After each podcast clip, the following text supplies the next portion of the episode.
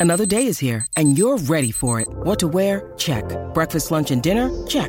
Planning for what's next and how to save for it? That's where Bank of America can help. For your financial to-dos, Bank of America has experts ready to help get you closer to your goals.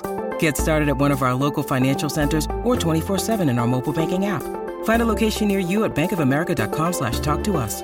What would you like the power to do?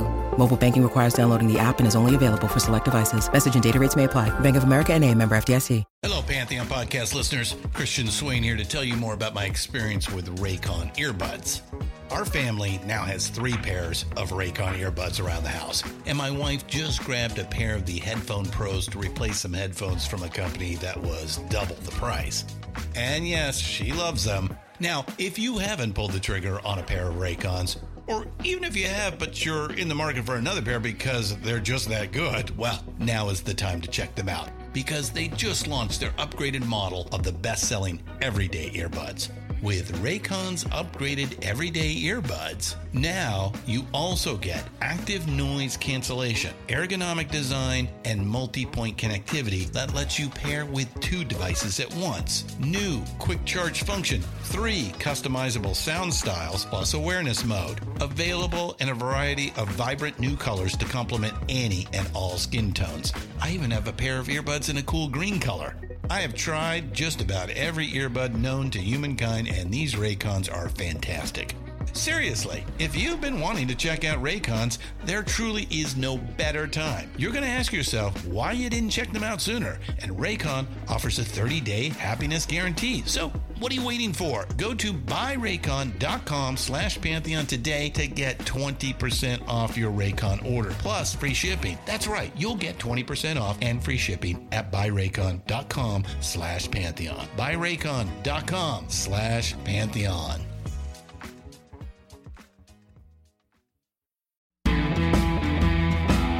Hey, I'm Paul Stevenson, and this is episode 87 of Vintage Rock Pod, the ultimate classic rock podcast, with a new episode released every single day. You get an extended interview like this one every Monday, and short four or five minute daily episodes Tuesday through Sunday on a show that I call This Day Rocks.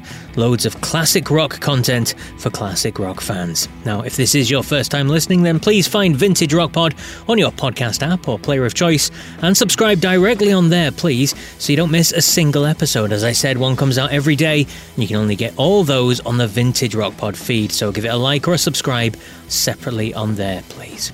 Also, check out the YouTube channel where you can see all the wonderful guests I've interviewed over the years in video form on there. Now, today's interview is with a huge character, lead singer and founding member of 80s British prog rock group It Bites. I'm talking about Francis Dunnery. The band are best known for their top 10 hit here in the UK, calling All the Heroes. Now, It Bites rose to fame in the mid 80s, releasing three albums before Francis left in 1990. He relocated to Los Angeles and has been very open about the drink and drugs problems that he faced with his lifestyle there. As well as It Bites, though, he's also worked with Led Zeppelin's Robert Plant, playing on record and being part of his touring band in the early 90s, and playing on Santana's 15 times platinum selling album Supernatural, which was released in 1999. He's a man with a lot of tales to tell, believe me. But quickly before that, I just want to say thank you to everyone that's reached out following the last couple of shows. A great response in particular to the Mark Farner interview, episode 85, former lead singer with Grand Funk Railroad, of course. Great download numbers on that one. And a huge thanks too if you join in with the classic rock community that is really building on Vintage Rock Pod's YouTube channel. You can subscribe for free on there, just search for Vintage Rock Pod on YouTube, and every single day I post a classic rock poll over a thousand votes are cast every single day, which is incredible. Loads of great comments and debates spring from it as well. And I give a shout out to lots of the craziest ones on a new weekly video that I put out, which recaps the weekly polls too. It's a lot of fun, so if you haven't done so already, make sure you subscribe to Vintage Rock Pod on YouTube. But back to Francis Dunnery then. In this interview with him, we hear about his love of prog from a really early age, which is quite strange. The working class upbringing, some crazy stories about his mum making Ozzy Osbourne walk Francis to the school bus. Now, this is Ozzy during Black Sabbath kind of days, not pre fame Ozzy, because Ozzy was sleeping on their sofa at the time. Uh, we also talk about a crazy chance meeting with the Pogues, these uh, tough start in London, being arrested, it bites and its success, his long-standing friendship with Led Zeppelin's Robert Plant, plus his new love of blues and plans for new music that's on the way. Honestly, there's loads in this. It's a fascinating chat with a real deep thinker of a man. So I hope you really enjoy this one. So, Francis, then you uh, you did some shows around the UK in January. You hit all the big markets, the kind of London, Glasgow, Manchester, that kind of thing. You were playing the best bits from the first three albums of It Bites. Now, tell us about that. How did that go? Oh, it was amazing. It's you know, it's I, it, I, mean, it started out as a bit of fun a few years ago where I, I hadn't played them songs out live for a long time, and I said to my friend, "Let's you know," because I, I said I'm going to go over and see my family and all that stuff. So I said, "Let's do an It mm-hmm. Bites tour, and we'll uh, we'll you know we'll do a few shows." And and um, I enjoyed it that much that it's became like an annual event now. And so this one was the first time I started to get uh, a little bit more serious about it in terms of, um, you know, it's actually a viable thing now to keep doing this. I never really thought of it like an annual, you know, an annual thing, but it's definitely it's definitely worth doing because I do enjoy it. And we get together, there's about 18 of us go on the road and we're just, you know, it's like hanging out. It's great. It's fantastic. It does. It sounds like a lot of fun. And I don't know if you paid off a load of uh, music journalists or what, but uh, the, every single review that I read, and I did a lot for this research, they all spewed praise for you and the band. It was it was a oh, tremendous night. This, that, and the other. It was brilliant reviews. Yeah. I'll send you them then. Honestly, there loads. I've been in therapy for bad self esteem for the last 50 years. If you send me, send me the interviews, I'll dig them out. I'll email them to you at the end. I'll, I'll definitely do that. Yeah. now, you've got an awful lot happening this year new music, blues, DVD of said shows, all that sort of stuff. And we'll get into that soon. But I want to take you right back, if you don't mind, to, yeah. to when you were a little bit younger, shall we say, uh, and talk about a band that you loved when you were a little bit younger as well Genesis. I've seen you mention the band a few times before, and, oh, and a big man, fan of Steve were... Hackett, who we've had on the show show as well. I mean, talk Huge. to me about your love of the band. Well, I, I, I, mean, when I look at it now and I think about the complexity of the music, I mean, you've got to remember this is 1971, so I was nine. Wow!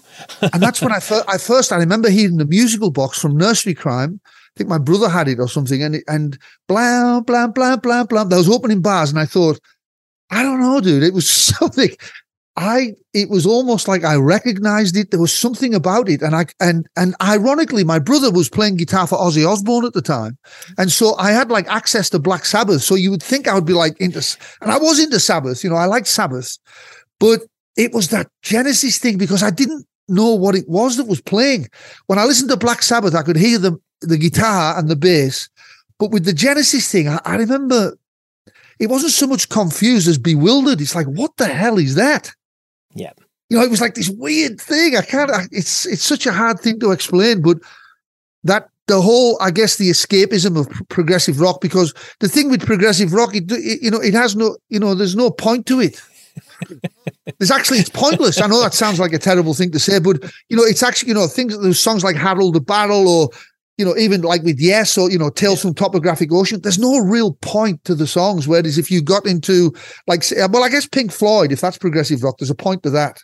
Yeah. Yeah. there's, there's, a lot of anti-war things and stuff on, on the anti-government things on Pink Floyd, but a lot of progressive rock, you know, they, they're making up their own animals, like they're doing that, you know, and so it's kind of pointless. And, but the escapism of progressive rock is what I, and the fantasy or the imagine the, the trigger of my imagination i think that was what was hooked in from that very early play me old king cole musical box thing. I was just completely hooked by it. It was amazing.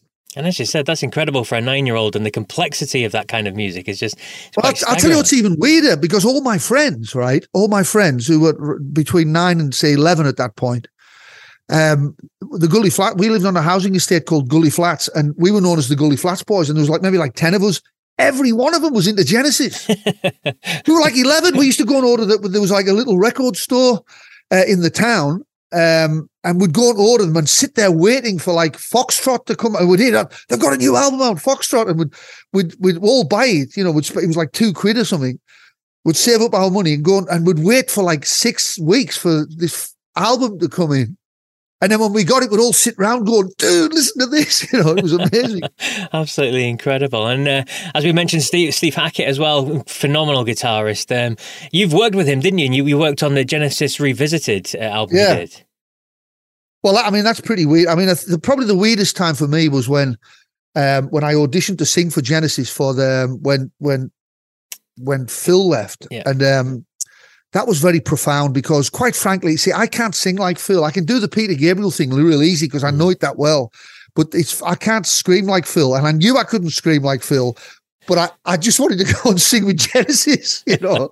it was like so I went there anyway, and um, that was the first time when it was it was very profound because in, in life you get what you concentrate on. And so some thoughts take 40 years to come about. And so stay with Steve Hackett, who's a wonderful man. That's the important factor here. Not he's a wonderful musician and all that's sure he is, yeah. But he's a wonderful man. And that's, you know, when you meet people sometimes I love Steve and Joe, and you can't really have Steve without Joe, his, his wife too, because they're kind of like a, I call them the Hackett monster. They're like, you know, they're like a, like they come as one. You know, it's like a, it's a, it's the Hackett monster. You know, it's like, and um, but when Steve, you know, played guitar for me on played my songs on the stage in my hometown, that's just a profound thing. When you mm-hmm. think of that, you, you know, I told him, I told Steve this many times. I said, dude, I was nine when you came into my house, dude. He was like, you know, and, and you know, here you are in my hometown. It's like, you know, thought creates matter. So that thought and the intensity of that thought took, I guess, 50 years to come about, but it came about. It did, yeah. And tell us about that that situation then and recording because yeah, uh, you recorded was it "Dancing with the Moonlit Knight" and I think that's my favorite Genesis song. Well, I can sing all them easy, you know, like uh, because I, I, I, I, the the thing about Genesis that people misunderstand with the vocals is the phrasing. Like it's the phrasing that's important. Peter Gabriel's phrasing, like you can't put blues in Genesis, otherwise it just it you know it, it, the, for me it's a kind of you know like I, I study classical guitar and you're not allowed to change those things until you can play them. Yeah. You know what I mean? There's a certain kind of respect, even though it's a bit silly and all that, but there's a certain type of respect that, you know, people like Fernando Soto, who was around at the 16th century and he designed all that, he put the guitar on the map basically. You've got to respect him and play his parts. You don't have a right to change them. It's kind of taking like, it's taking like Beethoven's Fifth Symphony and going like, well, I'm going to put that in there and I'm going to add, you know, you, you can't, you know, and Genesis were the same to me. And so I never felt, I never felt um, qualified to change the phrasing. You know what I mean? Like, like some people put Yeah. blues in it, they start going, well, that, that's not, that's not what it is. It's like if you're thinking it's that, you've got the wrong idea of what it is. There's a something very English. You know, English progressive rock is always comes from like folk music. You know, there's a folk, but whereas like American progressive rock comes from metal. You know, there's a heavy metal thing to American prog, but the the real English um prog rock there was also there was folk music in the back of it all the time. And, you know and it was it was completely english like say selling England by the pound. And so those songs are easy for me to sing you know in term because i i i know them so well. I, I, I, I can't imagine there's anybody played those songs more than me. I'm sure maybe there is, but I, I mean, it was just obsessive, you know, from from nine years old. Incredible, incredible. And just quickly, something you, you, you kind of mentioned in a throwaway comment there. Your brother with with uh, Ozzy Osbourne. I mean, Ozzy used to sleep on your couch and things like that, didn't he? I mean, Yeah, yeah, when you were yeah, young. yeah. I know, I know. Ozzy. Ozzy. Yeah, well, my brother was in a band called Necromandus, and they were managed by Tony Iommi, actually. And so I think when Ozzy left, it was around about the time of Sabbath Bloody Sabbath. I remember getting that album. I remember getting he gave me Bill Ward's drumsticks. Ozzy brought me Bill Ward's drumsticks. I used to play drums on the back of the couch. I had this like leather couch, and it sounded great. It was a great sound. You know, it was like the perfect snare sound Yeah. you could get. And um, I got Bill Ward's drumsticks. Uh, uh, uh, like round about the time of Sabbath Bloody Sabbath, I, I remember that album. I think, I think it was then when I told my friends Ozzy was at my house. They, you know, they all thought I was lying. You know, this, and my mum dragged him out one morning. Hey folks, Steffan Chirazi and Renee Richardson here from the Metallica Report. And we are proud members of the Pantheon podcast family, where the best of music and podcasts unite. We've got something pretty cool for you.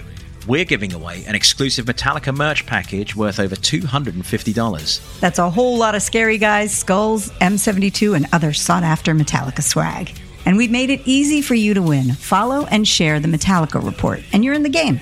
Go to pantheonpodcast.com slash Metallica, enter your email, and hit that button to be entered to win. And just like that, you're eligible for our monthly exclusive Metallica merch package. And guess what, rockers? You can enter every month. So just do it. And while we love our global brothers and sisters, the lawyers won't let us ship outside the U.S. Got him up, and uh, because the bus used to go, the, bus shelter was be like uh, a part of the housing estate, but it used to have to go past my house in order to you know go down to the town.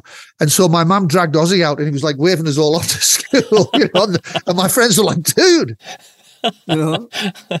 Crazy stuff, crazy stuff. Uh, and then on to it bites. Then I mean, the formation of the band, and and like you said, you're working and, and playing around in clubs. And those early days, you guys were were crazy to say the least, weren't you? Well, we were pretty whacked out like most northern northerners back then. You know, we were like drinking and doing our thing. You know, we had. Uh, I think me and John got busted for pot by the police, which was like a really big, you know, it was a shameful thing back then. We we, we got uh, we got caught smoking pot in Barrow-in-Furness, and the police, you know, we had to go.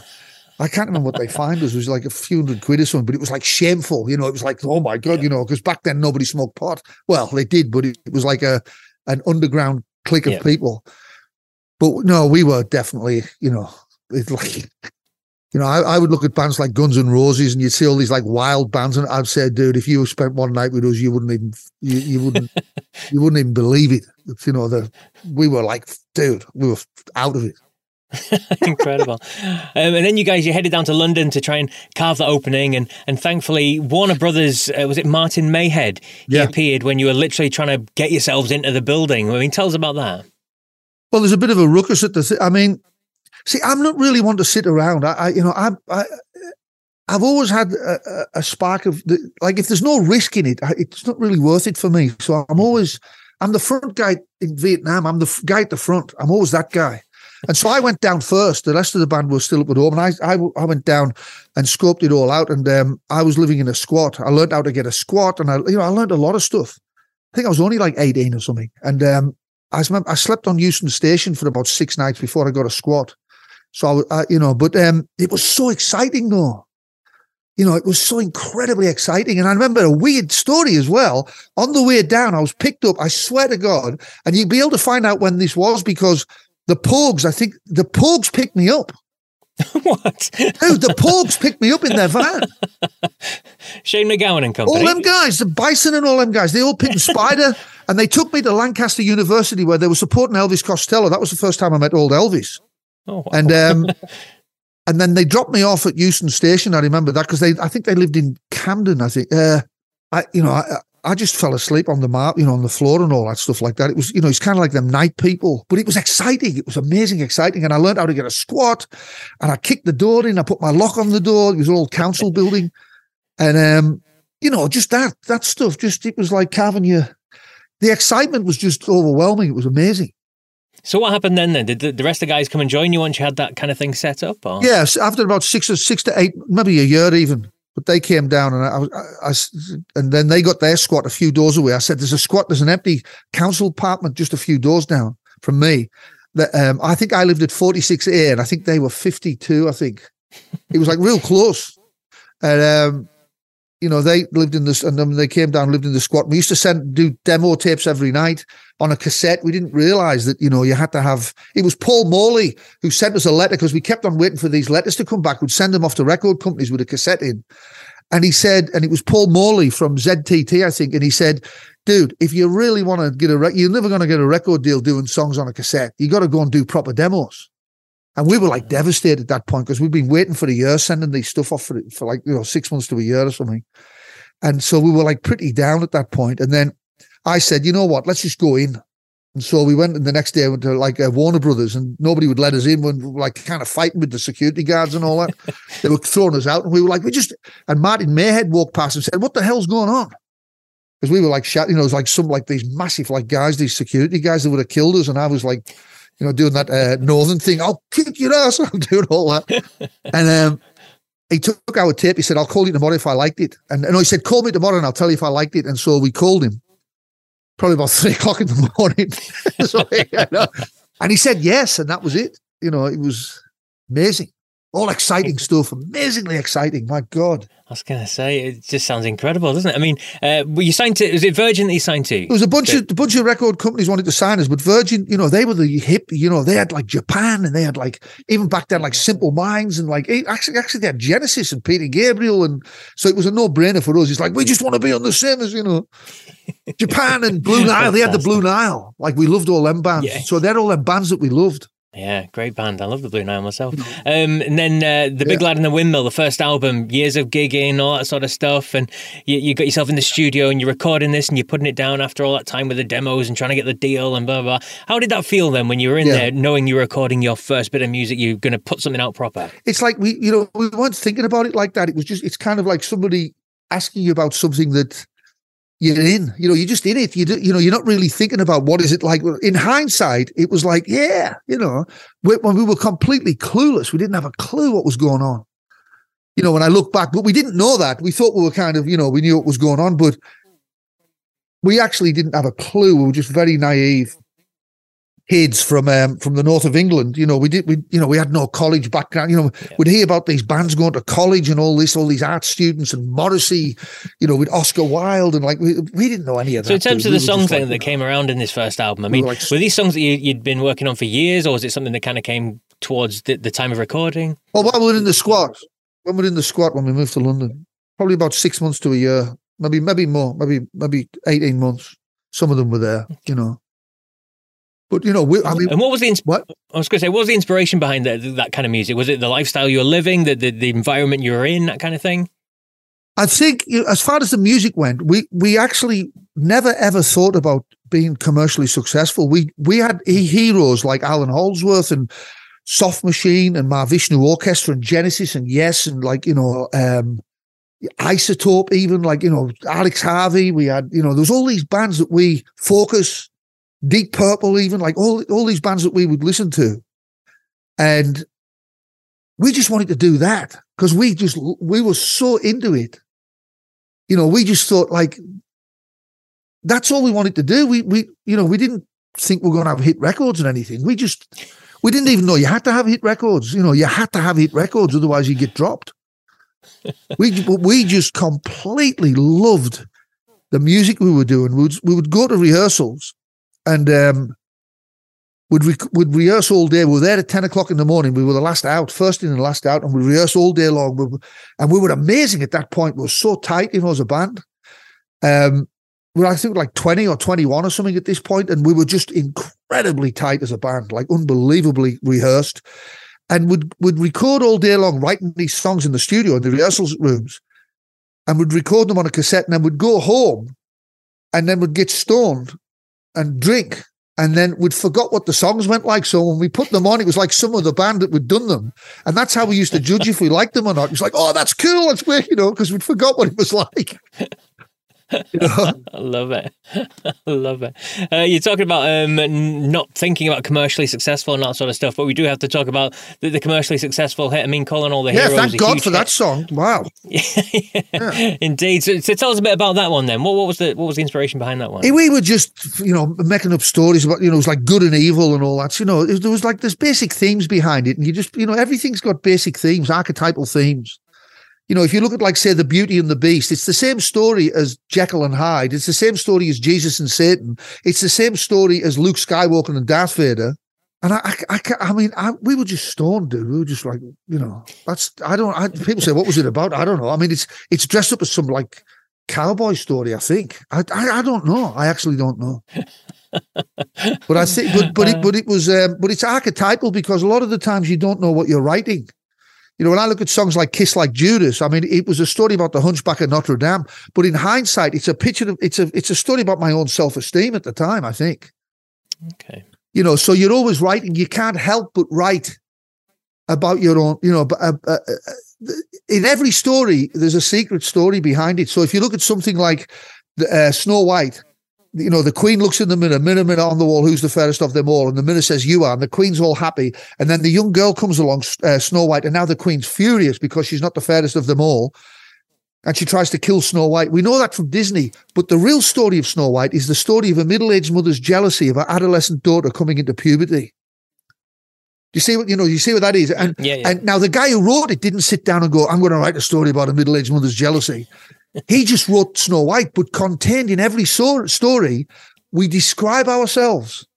We like if you if I said to you, "Uh, "Write me a story," you couldn't help but write about human behavior, no matter what you wrote. Well, I spoke to Francis and we da da da da da. You could not help but write about your own life.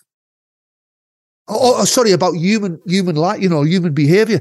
So when you look at things like "Calling All the Heroes" or "Kiss Like Judas" or any of the songs that I've written, when I look back uh, and um, of even of my solo career, and I look back, there's an initial story, but there's another story there.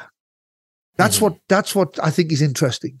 You know, does that make any sense at all? Is that like yeah, no, it does. It absolutely does. Yeah, yeah. Uh, and in terms of, of the hits and things like that, then I mean, what do you what do you think? Look, listening back to or playing th those sort of songs live now, like to Kiss Like Judas and Calling All the Heroes. Oh, I think they're fantastic songs. That's good. I think it. I think we did great. The four, I mean, four of us. We wrote some of the. I thought we wrote great songs. It's just that we didn't know about business and marketing and stuff like that. We didn't know anything about that, and there was nobody in our setup who was business savvy enough. And uh, and of course, I was, you know, a, an obnoxious lunatic, you know, back then. So you know, you, put all them things together.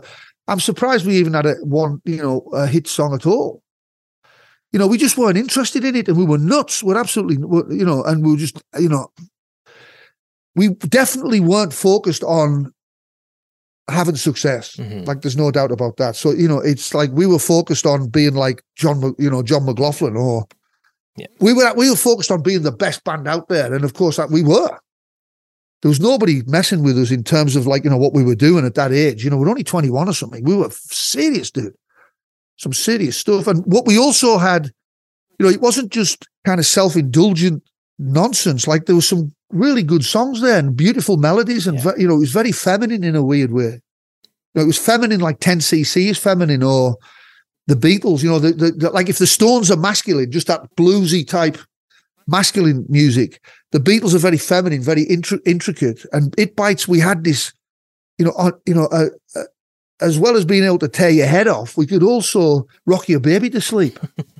you know what I mean? There's some beautiful moments there as well. So I thought, I, I mean, I, I thought it bites. I thought we were fantastic. I really do. I love. I love the guys. I think, I mean, I, I did some of the best work, you know, in my life with them guys. You know, just the sheer, you know, the complexity and and you know, just amazing.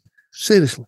So, is there any regrets looking back now? Obviously, the band didn't last uh, too long in terms of number of albums released because of, of year issues and things like that. Is there any regrets looking back on things like that now? No, no, no, no. The guy, I love the, I love all of them. It's just, you know, it's like if you, I, I don't think it's possible, you know, when you're a songwriter like myself, you can't really be in a democratic band at some point. You know, I think it was Sting that said it. He said you can't, you know, you've got, you've got, a, you've got a way You know, I have a, I have a real big vision when I do my own projects about what I want it to be, and if people can complement that, that's great. But if people just don't see your vision, you know, and uh, you know, if I go into a band and somebody, you know, I've, been, I've I've I've actually been in bands before and they've asked me to leave because I had the wrong vision. Yeah. You know, it was a diff- different vision. You know, it's just, and that's not wrong or anything. That's just kind of, um that's just how it is. So, but so it isn't. I, I think, I think, um and, and you know what I love about the band because we were so it was so difficult for us because everybody in the music industry was was was against the style of music we did. And we we hung in there for as long as we could. It was like it's like being in a relationship with a girl and then their parents said you shouldn't be with him. You shouldn't be with him. You should every single day you have to really fight. And eventually the pressure of not having a hit, the pressure of not being this or not being that or not being, you know, not being Bon, John, bon Jovi, of not having big hair, of not like all the things that, that that the music industry is, which is really just marketing and image. It's got nothing to do with music, in the same way that Jesus has got nothing to do with Christianity. You know what I mean? It's got it, like if you want to be successful, you've got to just have a shtick. Allan Holdsworth is a genius. Slash has got that hat. Yeah, it's very true. Nobody told us this. If somebody had told us this, we could have done it a lot better. We could have worked the system Yep. and done it a lot better. But um, but we we just got wore down with negativity. Everybody was negative against us. They said what we were doing wasn't good. Everybody was just against us all the time. You know, just basically saying we we weren't good enough. We weren't good. Actually, it was them that weren't good enough. The management or the record company or didn't have a clue what to do with us. That's not really our job mm-hmm. to market us ourselves or to, you know, put it this way: if me today managed It Bites back then, It Bites would have been bigger than anybody you know, because I would have known how to. I would have known what to do with us. Yeah, you know, real shame, real shame. But on the back of that, you did manage to, to work with some incredible people uh, following that. And one I'd like to talk on is uh, uh, Robert Plant. I mean, Led Zeppelin legend and all that sort of stuff. You're still friends with yeah. him, and tell me oh how all that God, came yeah. about. How did you first meet up and, and go on the road with him? I think it was it bites supported Robert once, and I kind of um, I actually dated his daughter, so that's how I got to know him real personally like that. But me and Robert have always had a great relationship. We've always got along really, really well, and I love him, man. I absolutely love him. He's one of the smartest people I know. He's also one of the funniest people I know. And he, he's actually brilliant, Robert. I, I absolutely love him. I really do. He's just, you know, and he knows, see, he's, he's, you know, he's a, he's always took risks. You know, everybody just falls back into what they did in their heyday. You know, that, that's what, that's the simple thing to do. Oh, well, we had a hit in the 80s with this. Let's just do that again and again and again and again. Robert didn't do that. He went like, look, I know I was in the biggest band in the world ever but I'm going to do an album with this girl called, you know, this country, you know, and she can teach me to sing. I mean, how humble do you have to be to say that? She's going to teach me to sing. She's Robert Plant. Incredible, isn't it? And I love that. I love that about humans who, like people like Willie Nelson, and um, you know, it, it's that lot that I love. Them people who, who, you know, Willie goes and plays a coffee shop stoned, and then he goes and does Madison Square Garden three nights in the trot, and he doesn't give a damn. That part of Robert, I just I, I absolutely love him, man. Like he's, he's he's definitely you know, I mean, it's hard for him to hold a relationship with anybody. That's what I think people get upset when when you play guitar with Robert. You're on like a two to three year cycle at at at, at most, and then you just got to let him go because he doesn't want to do that anymore.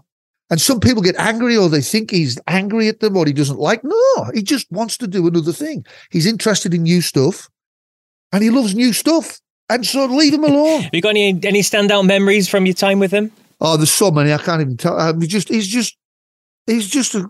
He's, I, I can't speak highly enough of Robert. Robert, uh, and I, I, wasn't a Led Zeppelin fan either. You know, okay. I was. I'm, I'm a. You know, I mean, I loved physical graffiti. I was definitely a physical graffiti fan. But it's only recently that I've really started getting to the blues end of uh, Led Zeppelin. You know, and I listened to what Jimmy did.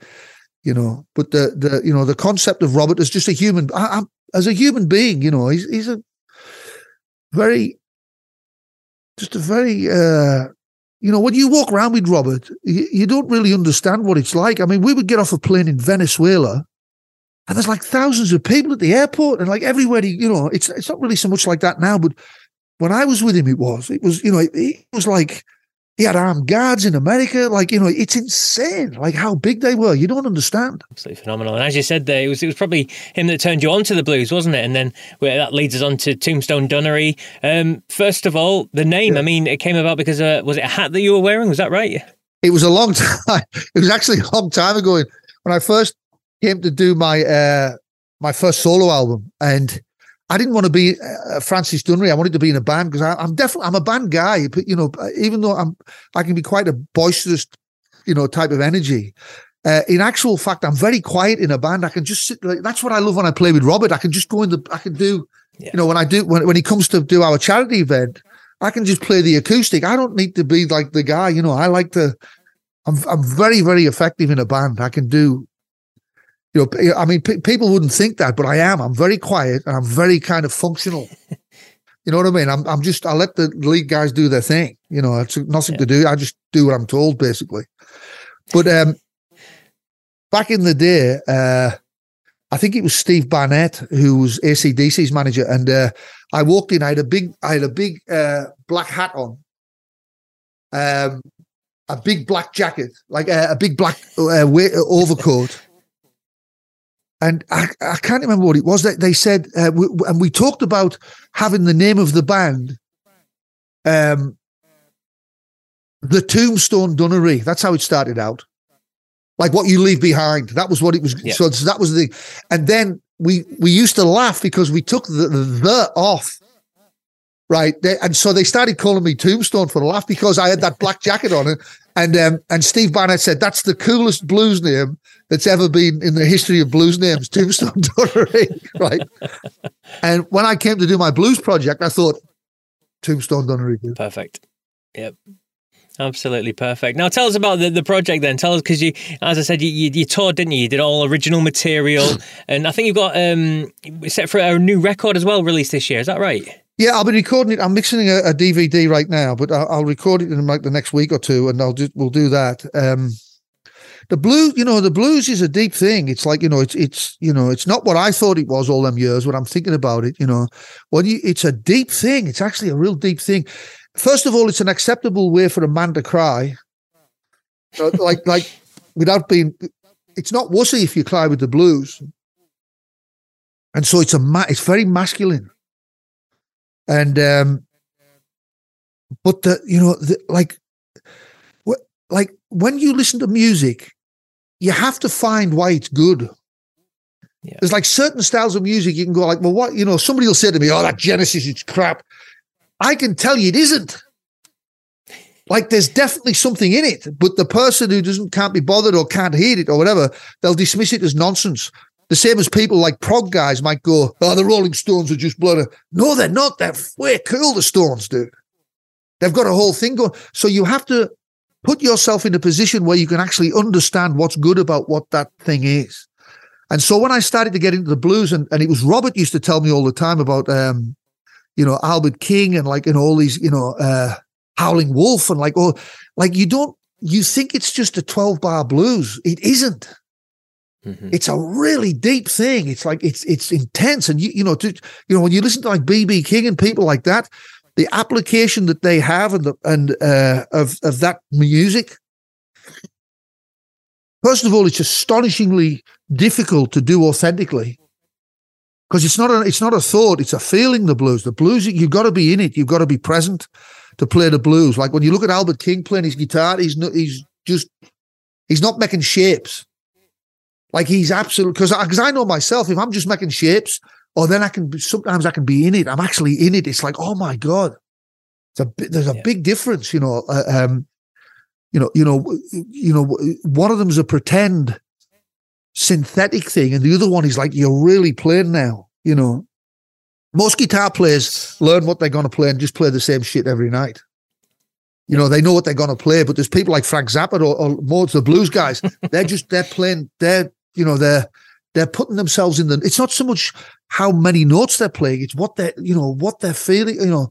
Yeah it's hard to yeah. explain but it it was a real eye-opener for me when i started to get deeply into the blues. I was like i mean that's all i do. I play blues 24 7 now. I, I you know there's a yeah. and I, and I, and I know this sounds terribly racist but I tend to play the black guys playing the blues, the old black guys, which I just there's something more authentic to me when I listen to if I listen to Howling Wolf and then I listen to Captain Beefheart, who's basically ripping off Howling Wolf, he's like the white version of Howling Wolf. There's no comparison in the depth of what it is. One of them's synthetic. There was something, you know, Fascinating, absolutely fascinating. So I'm looking forward to hearing what you come up with that because I do like a bit of the blues myself. But speaking of new music, by the end of the year, we'll hopefully have a new album from uh, the Francis Dunnery It Bites too, yeah. as well. I mean, where are you with that project? Oh, there's some cool stuff. Yeah, no, that's going on as well. The Tombstone stuff I've been working on now for a while, so it shouldn't take long to record. As soon as I get that done, so the album should be out in May, I think, May June and then I, will I'll work on the It Bites stuff, and, and uh, we want that out for either Christmas or January of next year. Lovely. And that's going to be, again, we're not doing a lot of music. We want to put it down to 45 minutes, 40 minutes. I don't want to do a massive album. It's going to be 40 minutes of, uh, I want it to go on vinyl.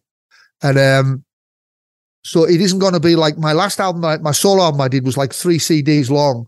I wanted to just clear the decks and get all them ideas that's been sitting around for years to clear the decks. And, um, but you know, which frees you up to let go of the past, just let it go. Yeah. And so you can open your eyes to like a new future and all the possibilities that you can do.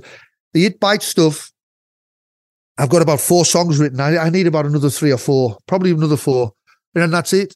You know, and then we'll just you know, it's in it bite style. It's a different thing than Tombstone. But I was going to say that was obviously you're doing different genres and things. So it, it, will it be um, for an It Bites fan? Will it sound like It Bites when? It sound when exactly like It Bites.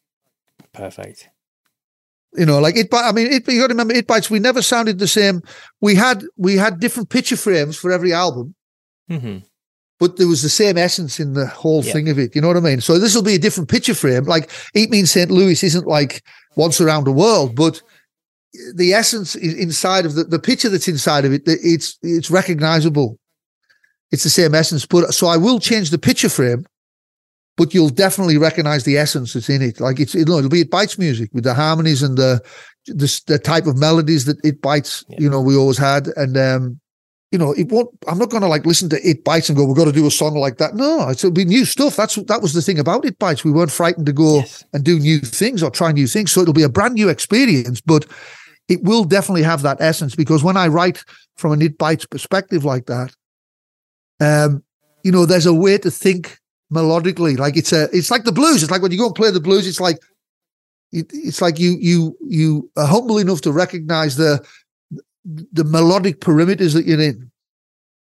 And it bites is the same. It's far more, you know, it's it's it's it's uh very industrious the melodies in it bites. You know, but there's there's a there's a I wouldn't say template, but there's a you know there's a kind of room that you operate within, and you- and you know and I, like I I know what that room is. Good. You know what I That's mean? good. Well, it's been a fascinating chat with you, Francis. Um, you've got so much coming up, as we said, the, the, the two different bits of music you're working on, the, the DVDs from the live shows, all that sort of stuff. If people want to keep in touch with what you're doing and what's being put out, I mean, what's the best way to follow you? Um, I think well, probably my website. I don't update. I, I you know, I'm kind of, I'm, I don't know. I, I mean, there's there's like there's like social media. I go on there sometimes. My Patreon page is the best. The, the, if people go to Francis Dunnery Patreon, that's always the best thing because we have some fascinating discussions on there from philosophy to. Um, I'm going to be doing it bites classes actually. It bites guitar classes. I've already got classical guitar lessons on there. There's a whole gamut of things on there that's fascinating, and um, we have concerts all the time, acoustic concerts. You know, it's a it's a good thing to have. It's like ten bucks a month, and you're supporting an artist. You know, you're supporting a, you know, an old uh, an, an old Catholic boy here. I'm, I'm not really. I'm I'm not. Uh, and um, you know, we're doing astrology, a bit of Satanism and stuff like that. You know, we're doing all that. That's my mother said. I, I, my mother said I was gonna. Um, she, she said I was in league with the devil when I started astrology. I thought, you know, man, maybe you're right. Maybe you're right. oh, I love it. Uh, so, yeah, check out Francis Dunnery on Patreon to, to keep in touch with everything that he's doing and all the wonderful things that it sounds like Francis is doing on there. Francis, it's been an absolute pleasure chatting with you today, and I thank you so much for your time. Thank you, my brother. Thank you so much. And a big thanks to the wonderful Francis Dunnery there. Such a nice bloke and someone with a million stories to tell. Keep an eye out for the new music in all its forms that's going to be coming your way in the coming months. So that's it for me and this week's big interview show. Thanks again for listening. Make sure you subscribe to Vintage Rock Pod on your podcast app so that you get all the episodes that are released every single day. And look for the Vintage Rock Pod on YouTube as well. Check out all the videos that I post from these interviews. Some bits that don't even make the full interview on podcast, so it's well worth it. And other fun bits too, like the daily classic rock poll that gets more than a thousand votes every single day. Loads of great discussion and everything else on there, so please check it out. Anyway, I'll be back tomorrow with another This Day Rocks episode. So until then, take care.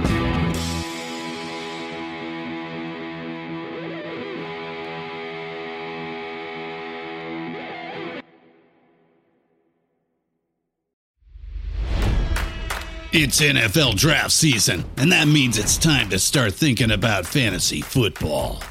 FantasyPoints.com features industry leading experts and prognosticators using proprietary hand charted data to help you score more fantasy points. FantasyPoints.com is the place to go for whatever kind of fantasy football you play. Whether you play fantasy football, daily fantasy sports, or do a little bit of everything, Fantasy Points has the meticulously researched content to guide you to victory.